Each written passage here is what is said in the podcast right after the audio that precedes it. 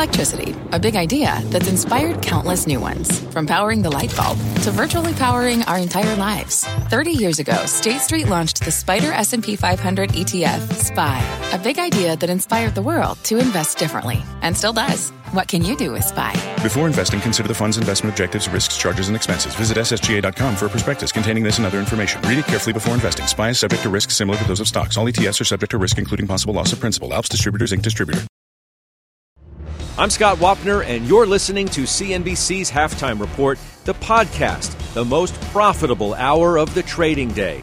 We record this live weekdays at 12 Eastern. Listen in.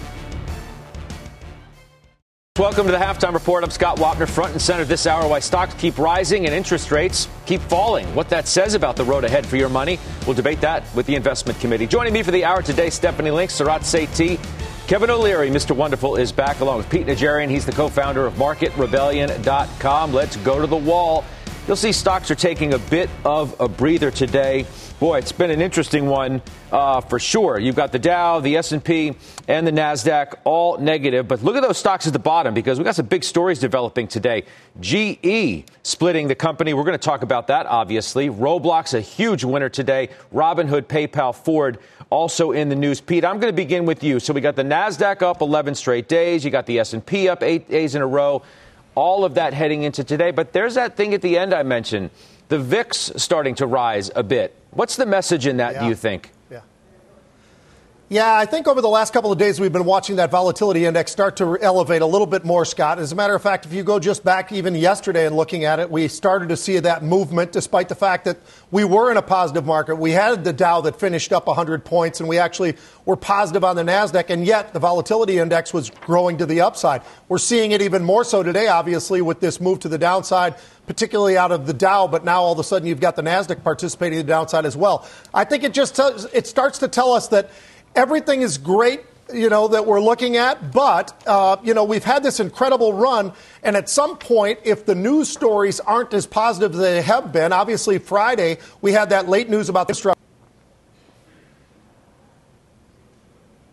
right, we're going to work on Pete's audio. Steph, um, let's talk about yeah. this, this so called everything rally that's been happening, right? Pete says, you know, um, everything's been going up. I mean, Tech, materials, industrials, new all time highs today. Semis, new record high. Value around all time highs. Gold, highest level since September 3rd. Bitcoin, intraday, all time high. All 11 S&P sectors positive on the year. Nine of them are up double digits. So is this, does this continue to be a buy everything rally? Or do we start to say, you know what, maybe enough is enough? We're getting a little ahead of ourselves. No, I mean, I think everything is working for a reason. It's because the economy is stronger. If we learned one thing last week, we learned that the ISM services rebounded to all time highs at 66.7. We've never seen that kind of number before. Why is that important? It's 67% of the U.S. economy is services. Why is that important? It's, it's driven by the consumer, which is also very important to the economy. And so we're rooting for this. This is good news on the consumer front. And I'm not surprised as a result to see consumer confidence rebound for the first time in four months. We also are seeing on the manufacturing side a recovery as well in factory orders, durable goods, and that sort of thing.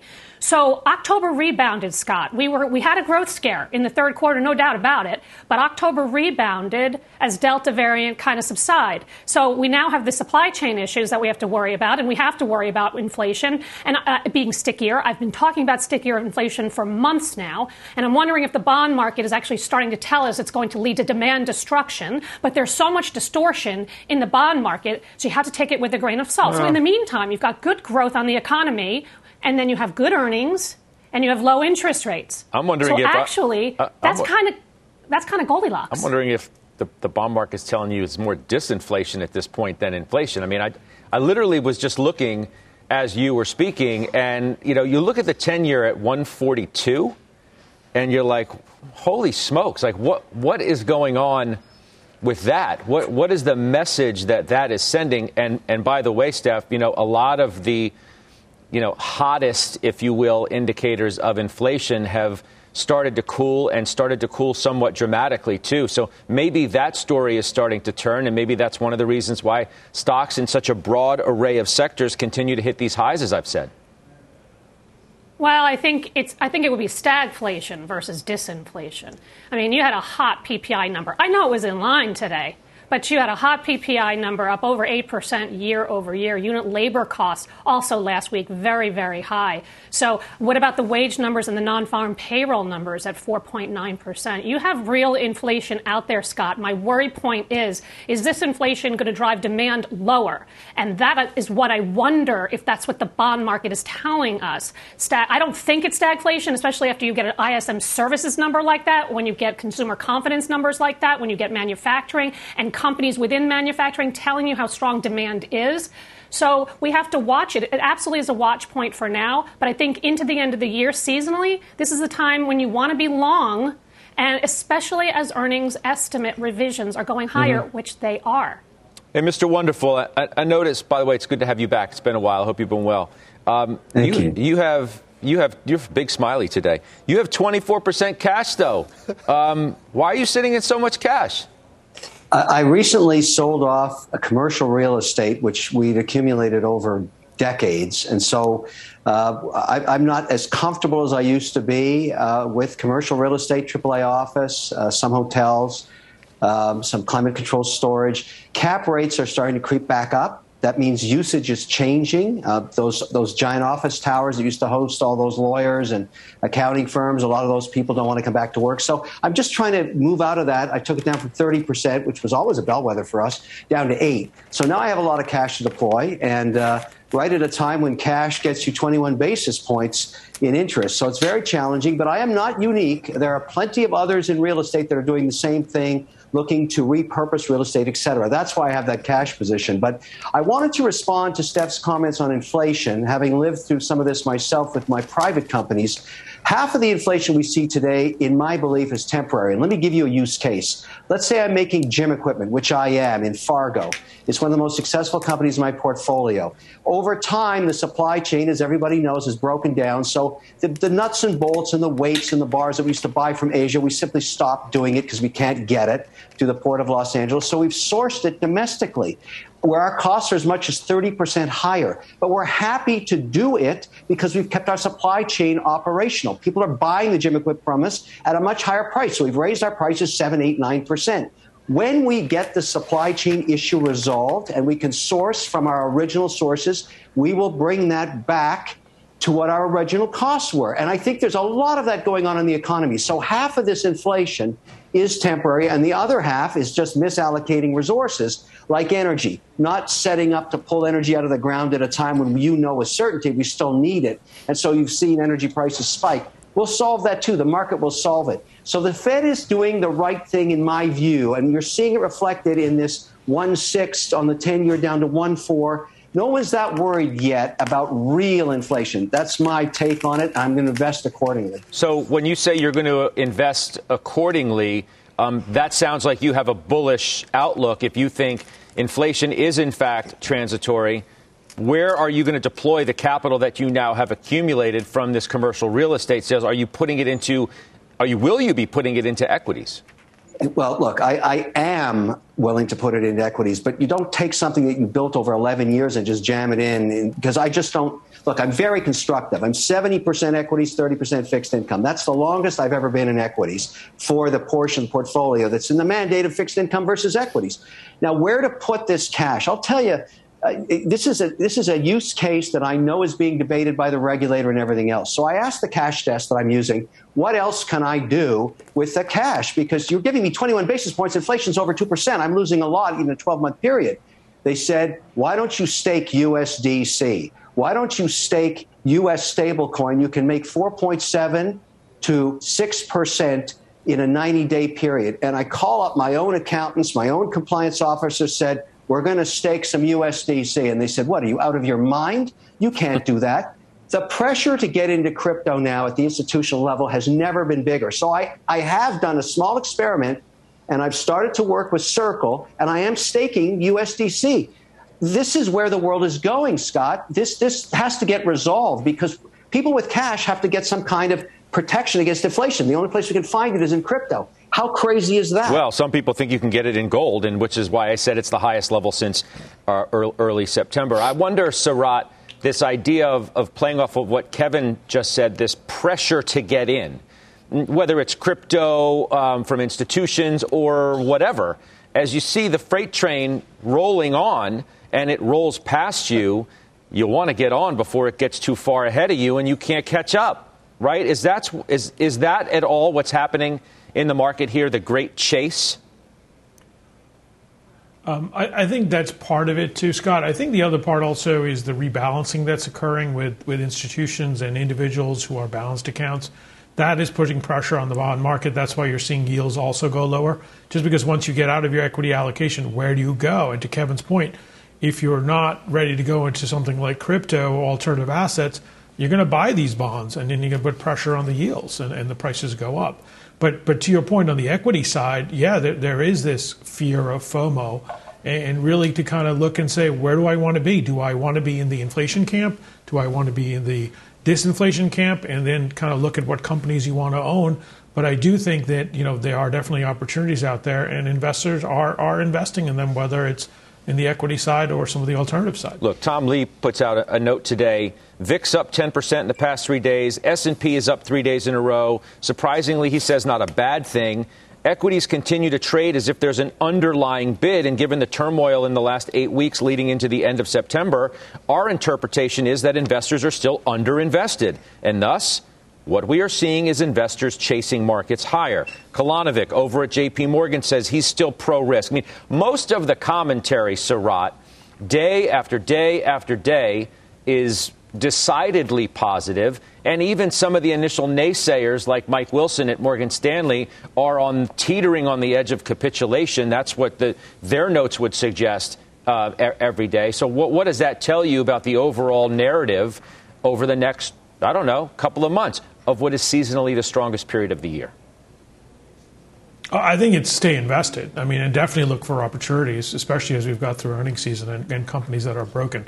I mean, right now there's there is no other alternative. And if you have good companies that have pricing power and good cash flows, I think that's the way to go. Some of them are increasing their earnings expectations. So uh, I think you know all these people that you refer to are correct. You just have to pick your spots and and just make sure that you have that diversified portfolio. Because as we've talked on the show, I mean, the 10 year's gone from 1.4 to 1.6 to 1.4. So you, so you kind of have to make sure that you have good companies that are going to do well through some of these rough patches. You know, Pete, uh, over the last, I'd say, I don't know if I if my memory serves me right, over the past few weeks, three, four weeks or so, you've bought Apple calls uh, here and there, at least a couple mm. of times, and here you are again. Yep. You bought the December 155s. So you're, you're looking yes. for, for opportunities that you, you think still exist, even in some of the mega cap names. Mm-hmm. Yeah, and in this name, you know, we've seen some incredible, unusual option activity in there, Scott. I mean, it was just a week or so ago that we had the buyer of 50,000 of the 150 strike calls that were in Apple, and now all of a sudden we get some huge buying again out in December looking at those 155. So, you know, I, I, like what we are seeing. I like I like a lot of the options we've seen specifically in the EV space, but even in in the in mega cap, we're talking about names like Amazon that produced very very nicely. I got out of those options, but I got to tell you something. We've seen a lot of great option activity across many of these various names, including names that, that quite frankly aren't considered in the mega cap, but I mean the Cisco's of the world and Salesforce and some of those names where I think they've been great trading vehicles for us, Scott. I mean, we continue to see rotation into different areas, but I think the mega cap sometimes gets forgotten, and we've actually had some pretty decent results. I actually think going into the end of the year that we're going to see a name like Apple start to move to the upside once again, and maybe we st- start pushing towards 160. We'll see. But that's what the options are telling us right now. I want to know more about this Amazon sale of yours, uh, selling the calls in, in Amazon yep. Pete. Can you give me more color on that? And mm-hmm. I ask you because when you look at the year to date gains for all of the mega cap tech names, um, it's mm-hmm. you know a decided laggard. Uh, year to date, Amazon's up 8%. Oh. And everything else is, has just kicked yeah. its butt.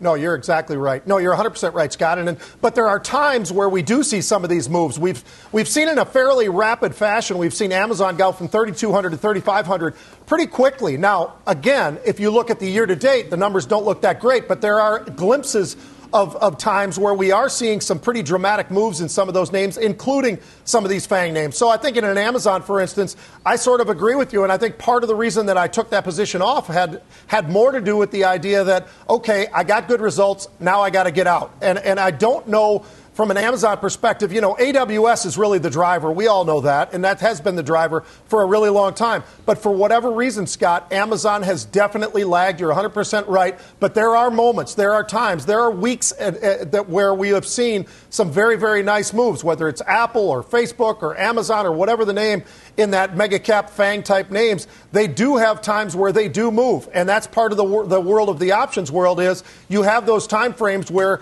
you're restricted, yes, but they give you that opening to get in, and that's what I've been trying to do. Steph, what's your thought on where mega cap goes between now and, and the end of the year, if not in, into the new year?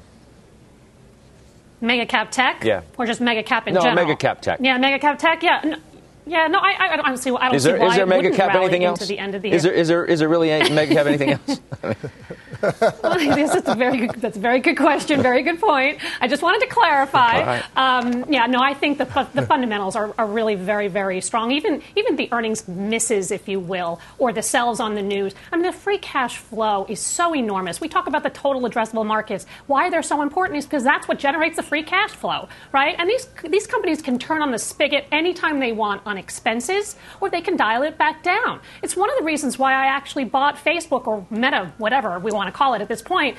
But uh, I think the disclosure is actually going to improve. The engagement is actually very, very strong. I think this company still will be able to grow 20, 25%, trading at 20 times, 10 times EBITDA. That's, that's a real value to me. That's growth at a reasonable price. So you know I lean a little more cyclical, a little more value.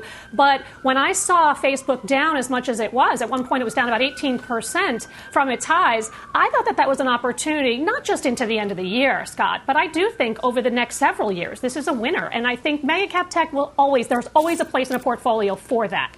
You know, Sarat, um, I was thinking of you and Steph with the infrastructure deal.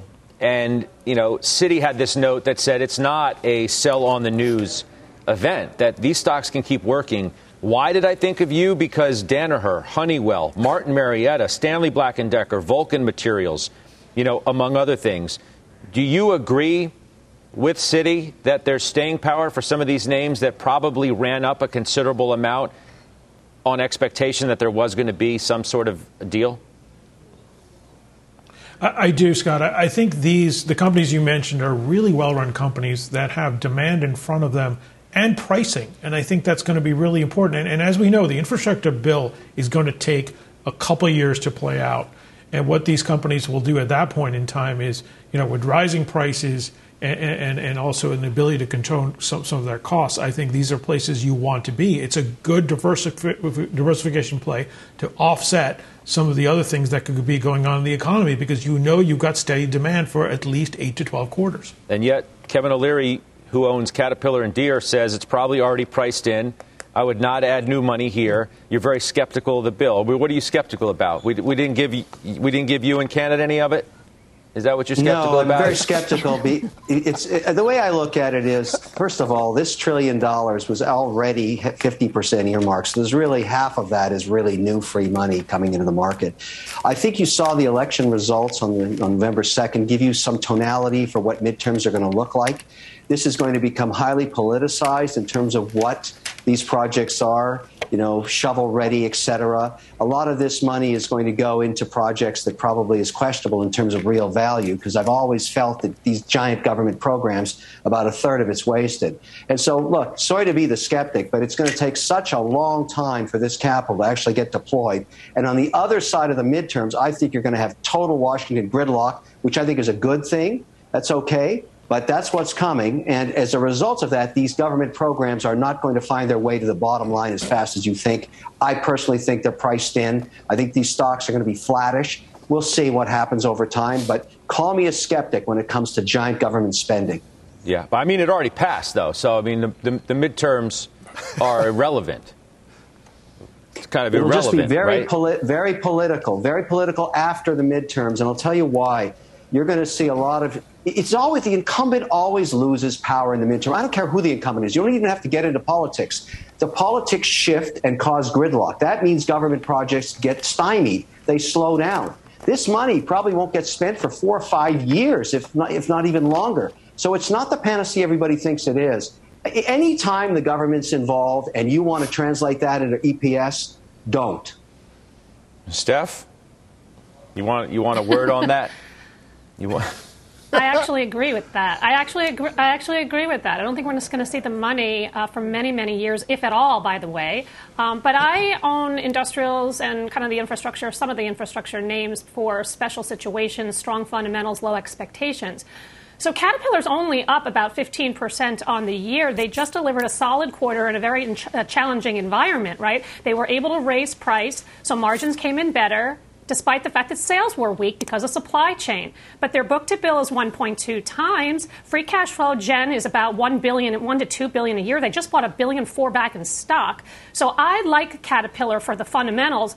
Infrastructure would be icing on the cake. Same drill for Air Products. They're in a duopoly. They've got a great management team, a great balance sheet, tons of cash flow to put to work, pricing power, and they have divested their cyclical businesses. And that stock hasn't done anything really year to date. And Emerson is kind of like my turnaround story with a new CEO, um, and uh, earnings were messy as all get out because of supply chain.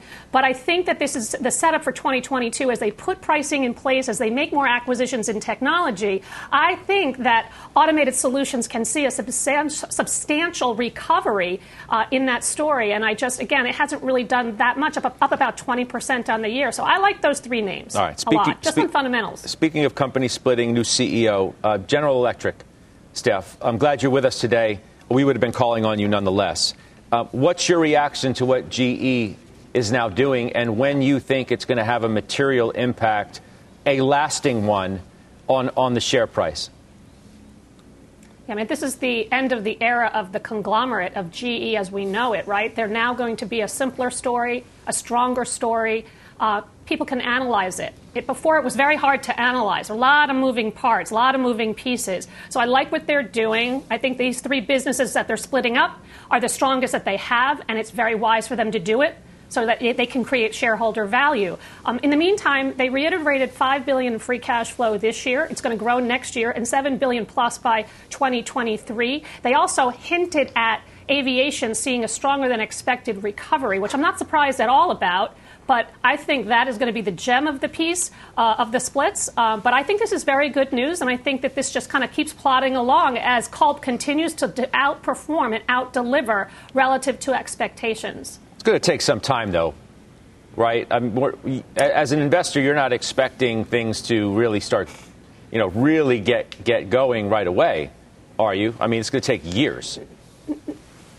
It, it, will take years, but aviation is a gem of a business and it's a recovery play. Healthcare is on fire. They just made a great acquisition. They're beefing up that business. And renewables is the problem child, but hopefully over time that will actually awaken and do well. So um, I think they can still deliver on earnings, on free cash flow, still reinvest in the business, maybe make some acquisitions along the way. And, and, and, I, and I think they're going to continue to monetize, by the way, GECAS and Baker Hughes as a result of this transaction. So they're going to be able to delever even more. $75 billion in delevering at this company since 2000, uh, 2018. That's enormous. So that gives them a lot of flexibility. So I like it. Maybe the real excitement doesn't come for 23 24, but I still like it for 21 22 for sure. All right. I know everybody wants to talk about uh, GE just because of you know the story and the, the historical significance of, of the whole thing today. But check out Roblox. It's soaring to a new record high. The company reports that revenue doubled in the third quarter. Uh, record high, best day ever. Bryn Talkington bought this stock on March 11th. That is the day after the IPO. She bought more of it on May 11th, and she joins us right now. She, of course, the managing partner of Requisite Capital. It's good to see you. Um, wow. wow. What a day. Yeah, exciting. Um, thanks, for, thanks for having me. I think it's interesting today. You really have what I would call a re-rating of the name. You know, I've known Roblox when it was a private company. Um, I'm happy to say I'm a longtime gamer, probably more of Galaga than, than Roblox. But what's interesting, you have to remember, Roblox did a direct listing. So unlike an IPO, when you have a lot of the investment banks and a lot of the analyst community coming out and rating it, you really didn't have that with Roblox. And I think what's so incredible and words like the right company at the right time is, you know, Dave Baszucki, who is the, one of the co-founders, he's been talking about the metaverse for well over 15 years. And I think Facebook renaming their company, you know, metaverse essentially is really amplifying the conversation around it. And I think why you have such a big gain today is that not only did they beat revenues, but Scott, you know, think about this time last year, and that was a stay-at-home year, and this is the opposite. So I think a lot of people thought this was going to, you know, be like a Zoom or one of those stay-at-home names. And so year, just some, some quick numbers. Daily active users year over year was up 31%. Revenues year over year was up 102. Bookings up 70, 28%. And Asia was up 75%. And so I think people are coming to understand that this company has staying power and isn't just a stay at home name, but has lots of room to run. And I think what's also important is I know you guys were talking about supply chains earlier. There are no supply chains here. And if you go to Walmart, if you go to Best Buy, and you go to the, the gift card corner, there are racks of Robux cards that I'm sure are going to be in everyone's stockings this year. And no, so I think no, it's, a, it's a, yeah. I'm sorry. Finish your thought. I, I thought you were wrapping up. I'm sorry. No, I was just saying that I think that there's, where there's no supply chain issue, you also have what I want to hit on is the brand partnering because this is what I don't think people really understand about the name. So in September, they partnered with Vans, you know, the shoe company. Mm-hmm. And so as your avatar, you could go in there and pick your own shoe van, you know, your, design your own shoes and then design your own skateboard. In September alone, the Vans marketplace on Roblox had 40 million viewers. They also just signed a partnership with, with Netflix. And so I think you're going to see more brands coming into the Roblox platform, which is going to give it a long, a long runway. Yeah. Uh, thanks for coming on, Bryn. We'll see you back on the show. A huge winner for you today. Congrats on that. We'll see you soon. That's Bryn Talkington. Pete, you bought Roblox uh, November 105s today, and they expire on Friday. I did. Yeah, ironically, Scott, I think the interesting thing about this trade is that, uh, you know, the, I, well, I, was being talked to by the producers, asked if I've seen anything lately. I said, not really. Yesterday, some monster volume in the stock, about 16 million shares versus that's more than double normal. But I will tell you this they bought the 105 calls right out of the gate that expire on Friday. They also bought the 110 calls that expire the following week. So very, very aggressive buying in this name today. People not not only satisfied with the numbers that they've already seen, but expect to see this thing go even far further to the upside. Especially when you look at the free cash flow of this company, you look at the fundamentals. Take a look at what their cash position is versus their debt. I mean, all these things start to line up and right. look very, very good for this company, despite the fact that it's made this incredible move today. I think there's still more in this move left to go for the rest of this week. All right, we are going to take a break. Let me tell you, though, Cramer has the CEO of Roblox on tonight on Mad Money. Do not miss that, especially in light of this incredible move today. It's an exclusive interview. When we come back, PayPal and Robinhood shares are sliding right now. We're going to weigh in on both.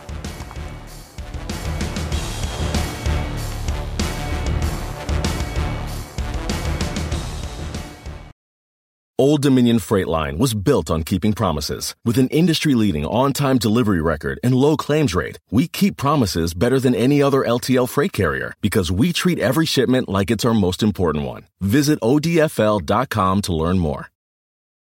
B2B selling is tougher than ever, and we feel your pain. If you're struggling to close deals, consider giving LinkedIn Sales Navigator a shot. This sales intelligence platform helps professionals like you engage high value customers drive higher revenue, and increase sales performance. Sales Navigator also guides you in targeting the right buyers, highlights key signals such as job changes or which accounts you should prioritize, and uncovers hidden hot prospects so you can find those buyers that are most likely to convert. Fueled by LinkedIn's 1 billion member platform, Sales Navigator gives you the most up-to-date first-party data, enabling you to unlock conversations with the people that matter.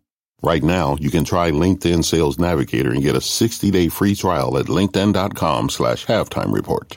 That is linkedin.com slash halftime report for a 60-day free trial. Let LinkedIn Sales Navigator help you sell like a superstar today. Just go to linkedin.com slash halftime report and get started. Welcome back. I'm Rahel Solomon, and here is our CNBC News update at this hour. Pfizer and BioNTech are expected to ask federal regulators today to approve COVID booster shots for all adults. That's according to the New York Times. The Times says that the FDA is likely to approve the requests and possibly before Thanksgiving. U.S. sanctions against Nicaragua are reportedly coming soon. Washington has denounced the reelection of Nicaragua's president as a sham Seven opposition candidates were jailed before the election. U.S. officials say that the measures would be the first in a series of steps to pressure the country. Republican New Hampshire Governor Chris Sununu says that he will not challenge Democrat Maggie Hassan for her seat in the U.S. Senate. Many Republicans had called on Sununu to join the battle to retake the Senate majority from Democrats.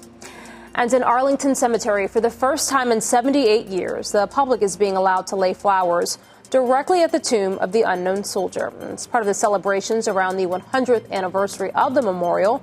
They culminate on Thursday, which is Veterans Day. You're now up to date. Scott, I'll send it back to you. We appreciate that very much. Rahel, thank you. Rahel Solomon. All right, Hertz began trading moments ago. We want to show you that. What a comeback for this company from where it was to where it is today going public. Are we going to see it? There we go. See that? It's down 6%, but nonetheless, Hertz Global is a publicly traded company. Shares of PayPal sliding 10% after missing revenue estimates and giving disappointing guidance for next year. All right, Sarat, uh, everybody seems to like this name. You own it. What's your takeaway here? Well, I think it was a disappointing quarter. Um, I mean, they did miss. Uh, they tried to, you know, with the whole Pinterest acquisition, and they kind of pushed the Venmo and the Amazon piece. I still like the company. I think it's in the penalty box for one or two quarters. I think with payments, uh, especially as we go into kind of the year end, and they've been calling for some slowdown on it. But I think it's a fabulous company. It's a huge cash flow company. Uh, I think they should buy back shares. I think they should, you know, really kind of talk about how they're going to grow going forward it, it's not going to go anywhere, but as a long term investor, I'm going to add more to it at these levels. And if it goes lower, I'll keep on adding. Oh, so you're going to be, you will be buying more at these levels. That's what you just said. Yeah. No, absolutely. Absolutely. I, I think the fundamentals of this company are very strong. And, and I think they had a bad misstep, uh, but this is the chance. You know, we've been talking about when do you buy PayPal, when do you buy PayPal when it goes up in a straight line. Uh, I, I, think this would be a good time to, to get back into it. Okay, so so here's Cramer from the Investing Club both yesterday and today. Here's what he says in, in total. Given the miss and greater than expected uh, eBay headwind, the stock is in the penalty box for now, much like Sarat says, as the eBay headwind is clear focus point for investors, and we still have another quarter or two uh, until that's behind the company. So that's interesting when you think about do I want to step in today? Do I not? Do I want to buy it at these levels if it's going to take a quarter or two? What do you think about that? Cramer today, the most immediate move we think uh, they can add and should make is to announce a buyback. So, what do you think about that, Sarat? Should they do a buyback? I completely. I completely agree. I think you have to signal that the fundamentals are still intact and that the future is much better than what we have today. And if the best use of cash is buying your shares back at a price that you think is discounted, which we think it is, that's what you've got to do. So, uh, you know, being in the penalty box for a quarter or two, uh, you know, it might not go anywhere, but, but these stocks also tend to move a quarter ahead of when people expect things to improve. So I also think it's a kitchen sink thing, and if they do over deliver after under promising, you could see the stock come back. Okay, so Kevin O'Leary, let's talk Robinhood now. Those shares are under pressure. The company disclosed a data security breach that occurred last week. Uh, you also have the European Commission talking about banning payment for order flow. You own Robinhood. What do we do with this stock now? You think about it in the context of 20 million accounts that didn't in, exist or weren't even involved in the stock market just 36 months ago. That's the way I look at Robinhood. The other reason I own it and I have it on my phone with the notifications on is I now believe there's a direct correlation between market capitalization and social media. The activity that occurs on Robinhood, on Reddit, in other blogs that start to focus on various names, I need to know that as it's happening. And as a result, I've been very cautious about shorting. I'm, I'm very, very, you know, uh, concerned these days that this theme, this idea of meme stocks and everything else was a flash in the pan. That is not the case. If you want one of the best indexes to watch what's occurring, simply download Robinhood, put a few thousand dollars into it, buy some stocks, and watch what happens. It is probably one of the best sources of information you can get at the moment it's happening. And so, look, I have lots of other services. I read the research like everybody else, but I am not going to ignore social media. Robinhood is part of that platform. Same with PayPal. You, you have to get used to the volatility of these names. And as a result, you know, this concern about England, if, if in fact they push that law there, every single online broker is going to have to yeah, deal but it's not with just that. I mean, charging fees it, it's, it's, not just that. I mean, it's a thought. It, it's an overall view, and I, I, think even you know Cramer said as much this morning, though in, in probably different words um, than I'll use now. You know, there there are multiple occasions, it seems, where you come away and you say Robinhood may have all of these active users, and of course, retail is highly engaged, but these guys act like they're not ready for prime time. It's a harsh criticism. I heard Jim say that. I know the CEO there. He's doing everything he can in his power to keep up with this incredible growth. He's the envy of every online brokerage service. They wish they could have got those 20 million accounts. They didn't. He made it much more interesting for Gen Z and millennials to engage. I'm a believer that he's going to solve the problem, but I use it because it's to my benefit to understand the correlation between social media and retail and what happens to stocks. Roblox and everything else you've been talking about, one of the reasons you're getting these incredible spikes is you've got millions of people hearing this story and engaging in these stocks that we didn't have happening just 24 months ago. So if you're ignoring the Robinhood factor, it's to your own peril, in my view. Okay. And I think you should engage. All right, coming up, we're going to take another break. We'll come back. Rivian is going public. Ford shares hit a milestone today. Can you own both of those? We will discuss and debate that next.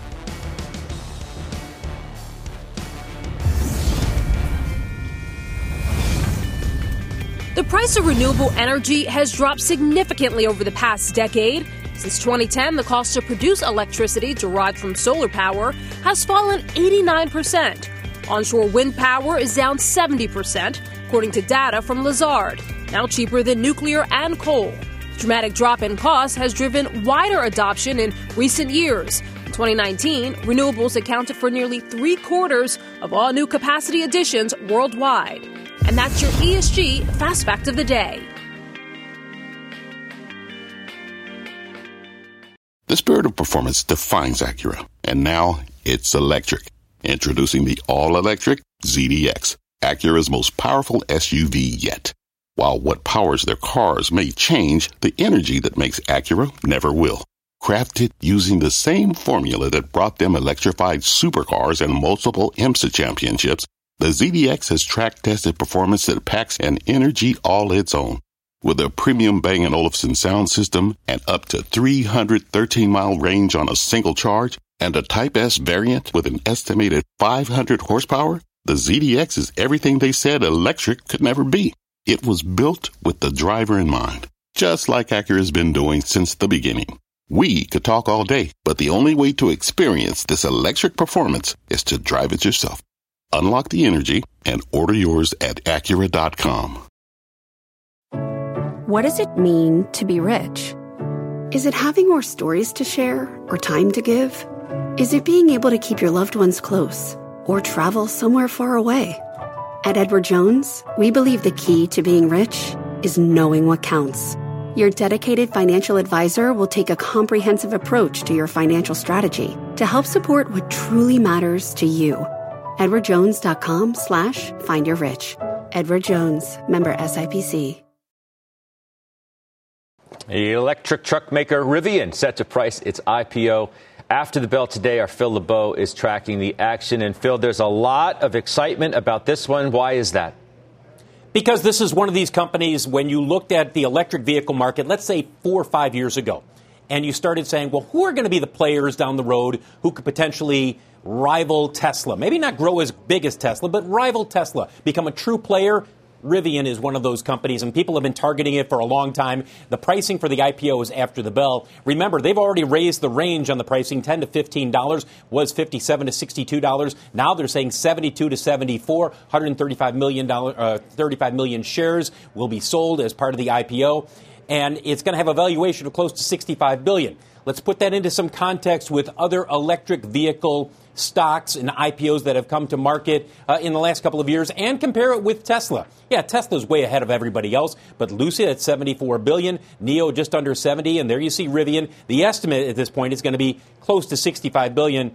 Two stocks to keep in mind as you watch this IPO play out. One is Amazon because Amazon has a 20% stake in Rivian has already indicated that it looks to buy more shares as part of this IPO. So they're doubling down on their commitment. And remember, they already have an order for 100,000 Rivian electric vans. That will likely grow as uh, Amazon continues its partnership with Rivian. And then you've got Ford.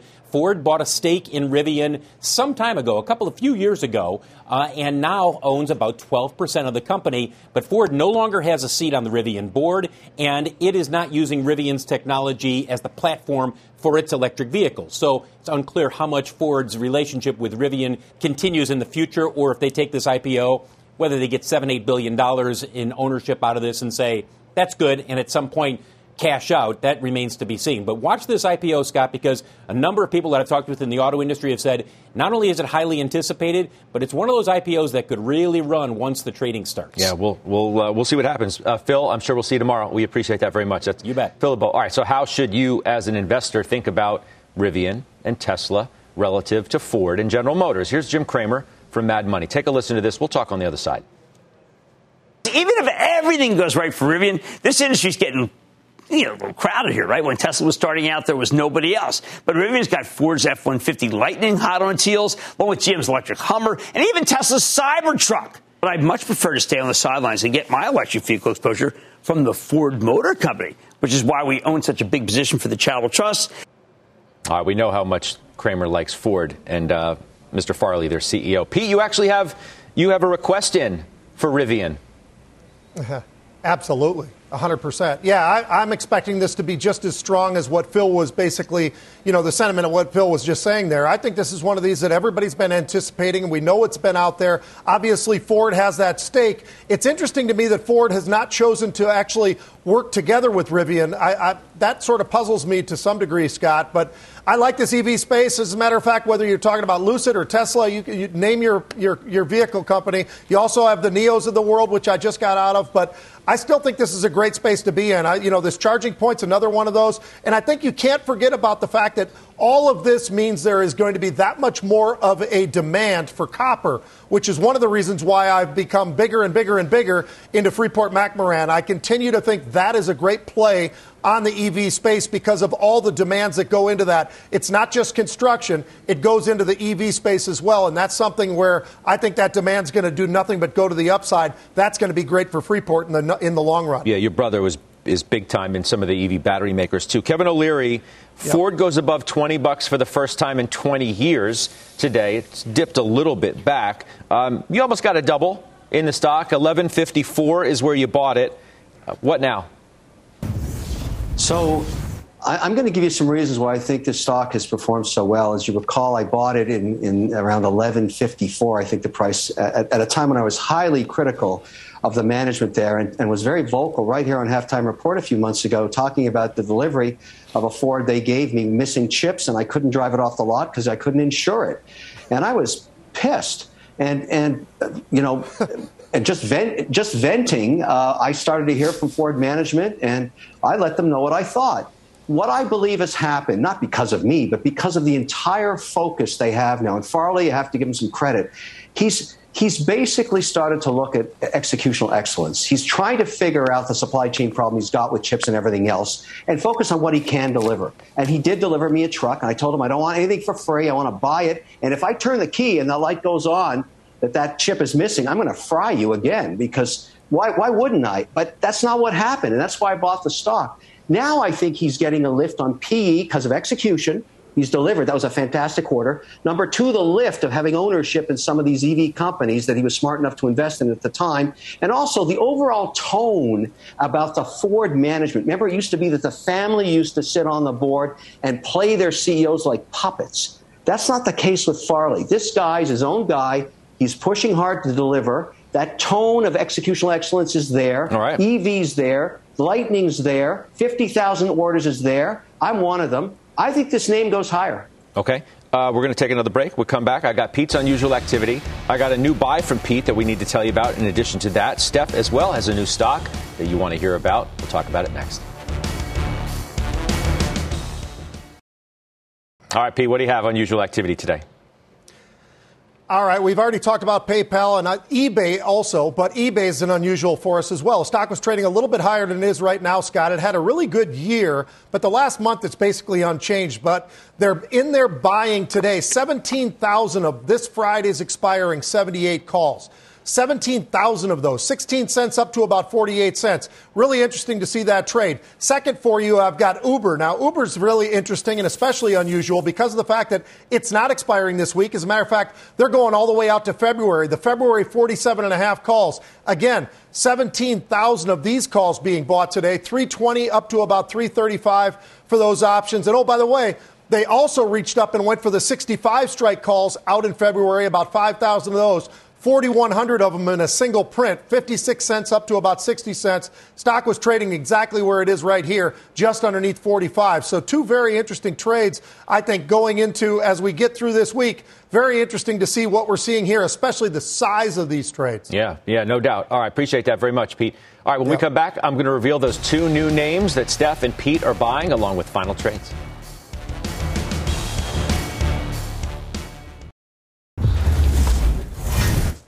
All right, let's do final trades. Talk about those new stocks. Stephanie Link, you've got one of them. You're buying more Corteva. Tell our viewers why. Yeah. Yeah, it's a great agricultural company, and I think 2022 sets up really well for the company now that they've put a ton of pricing power in place.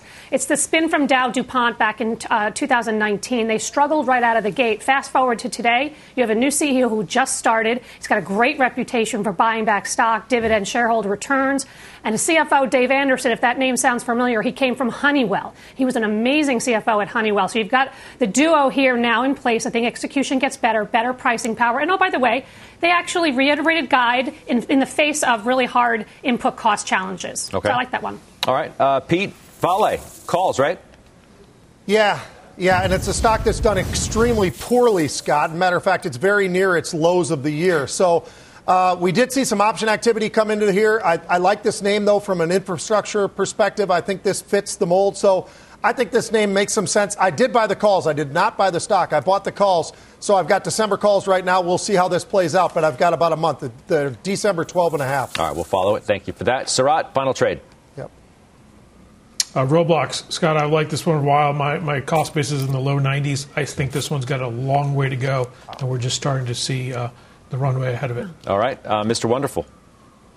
You don't own PayPal yet. This is a time. The stumble gives you an entry opportunity, but do it over a week period. Like put on a third, a third, a third kind of thing. This stock goes down a little bit before it turns around, but it's a huge buying opportunity. Penalty box, as uh, Cramer said. See if they do a buyback, if they listen there. It's good to see everybody. Got Disney earnings tomorrow. We're going to talk about that much more tomorrow. Does it for us. Thanks for watching. You've been listening to CNBC's Halftime Report, the podcast. You can always catch us live weekdays at 12 Eastern, only on CNBC. At Capella University, you'll get support from people who care about your success. From before you enroll to after you graduate, pursue your goals knowing help is available when you need it. Imagine your future differently at capella.edu.